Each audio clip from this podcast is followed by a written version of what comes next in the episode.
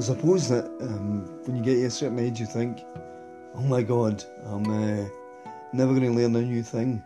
And uh, for a couple of years, I've been writing, um, in fact, that's a couple of years, all my life, I've been writing stuff. And at one point, I was hiding it in drawers and stuff and uh, keeping away from my parents when I was a lot younger.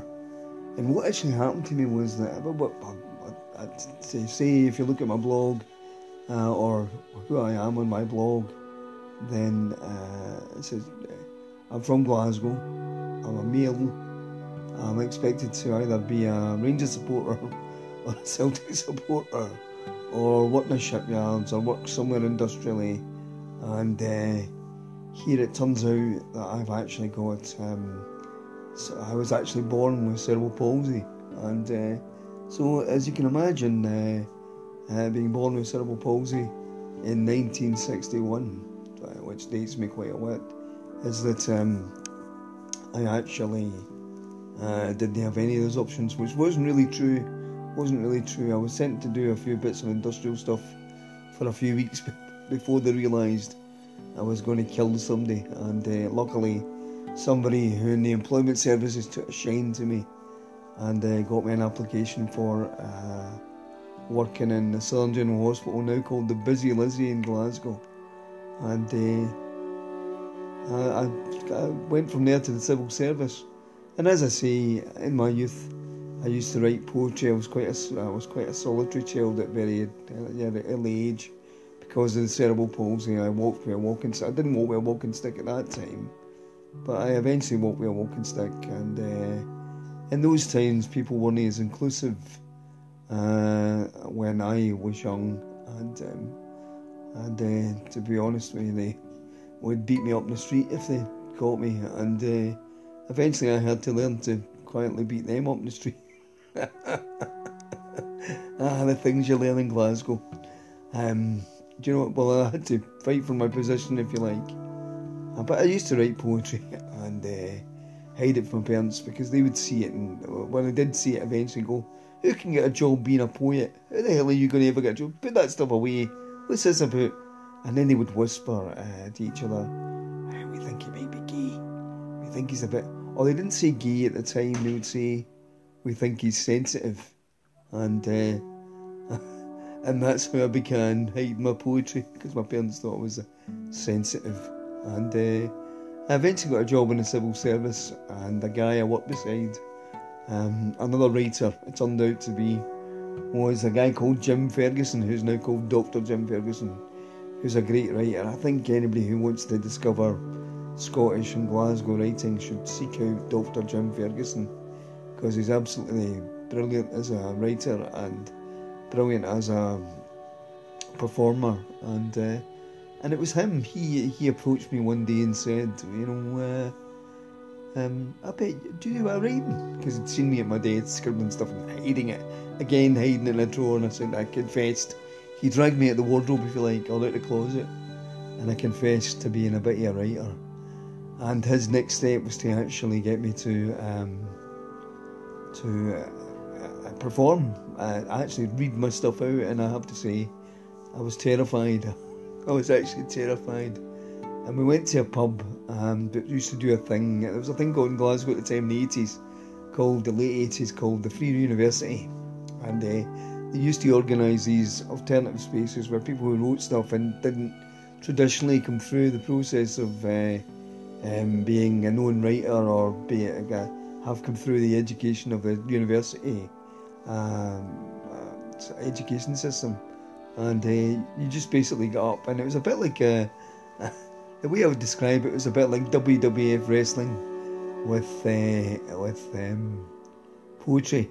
And you got and do your stuff, and if the crowd liked you, you were okay. But if the crowd didn't like you, it turned rather than it turned. It turned. It was just. Uh, it turned rather nasty, and uh, but a bit like um, uh, I don't know, beat poet nights. It was all a bit mad. There was, there was, I'm sure there was drugs. There was lots of drink. There was lots of drunken guys shouting at you, uh, calling you names, and I think part of that was to test you, to test your mettle as well. And uh, the pub was called Cleopatra's, and it was in Glasgow on the Great Western Road. in that side of the city, and it was actually called Clatty Pats for other reasons that I'll discuss at a later wee podcast. Um, and that's where I started off. And then by luck, I um, start, I moved on to.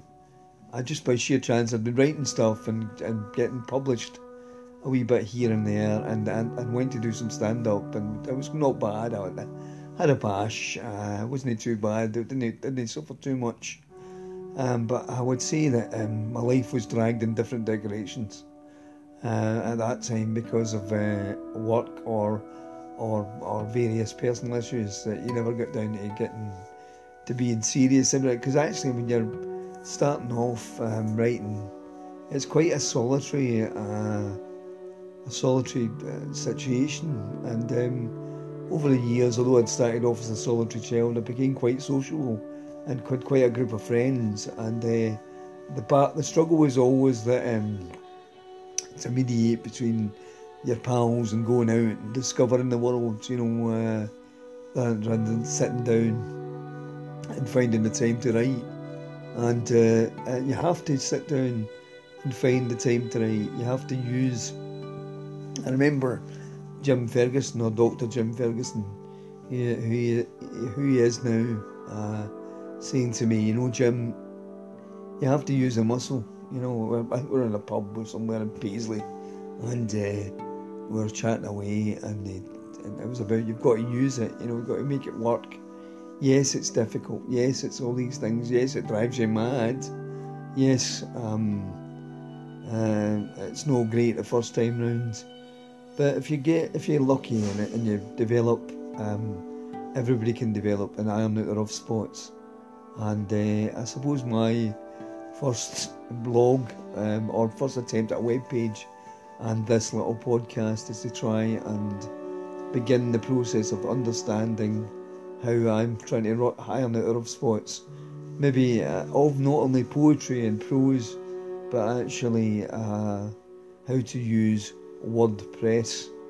I've signed up for a WordPress, I've got a web page, but I'm actually stabbing in the dark about adding things and adding media and adding images. And to that end, I've bought a book because books are always important, whether they be digital or whether they be Kindle or whether they be made of paper, the old style. And I've actually bought a book on how to learn WordPress in an hour. It's taken me more than an hour to actually uh, get through the first stages of the even though I've got a domain and I've got various things going because WordPress have a step by step process when you first sign up. And it's just the kind of design of the web page and I'm putting things on and things I'm tinkering with trying to put, for example, trying to put this podcast on. And uh, hopefully um, I'll be successful. And maybe if I'm successful, then you'll hear more from me. But as I say, if you happen to stumble across this podcast and and it's uh, on my web page. I've successfully uploaded it and fixed it to my web page. Then um, hang in there because there'll be better podcasts than this. This is my first feeble attempt to try and uh, play with this technology. And uh, all I can say, if I gave this podcast a title, it would be trying to teach an old dog some new tricks.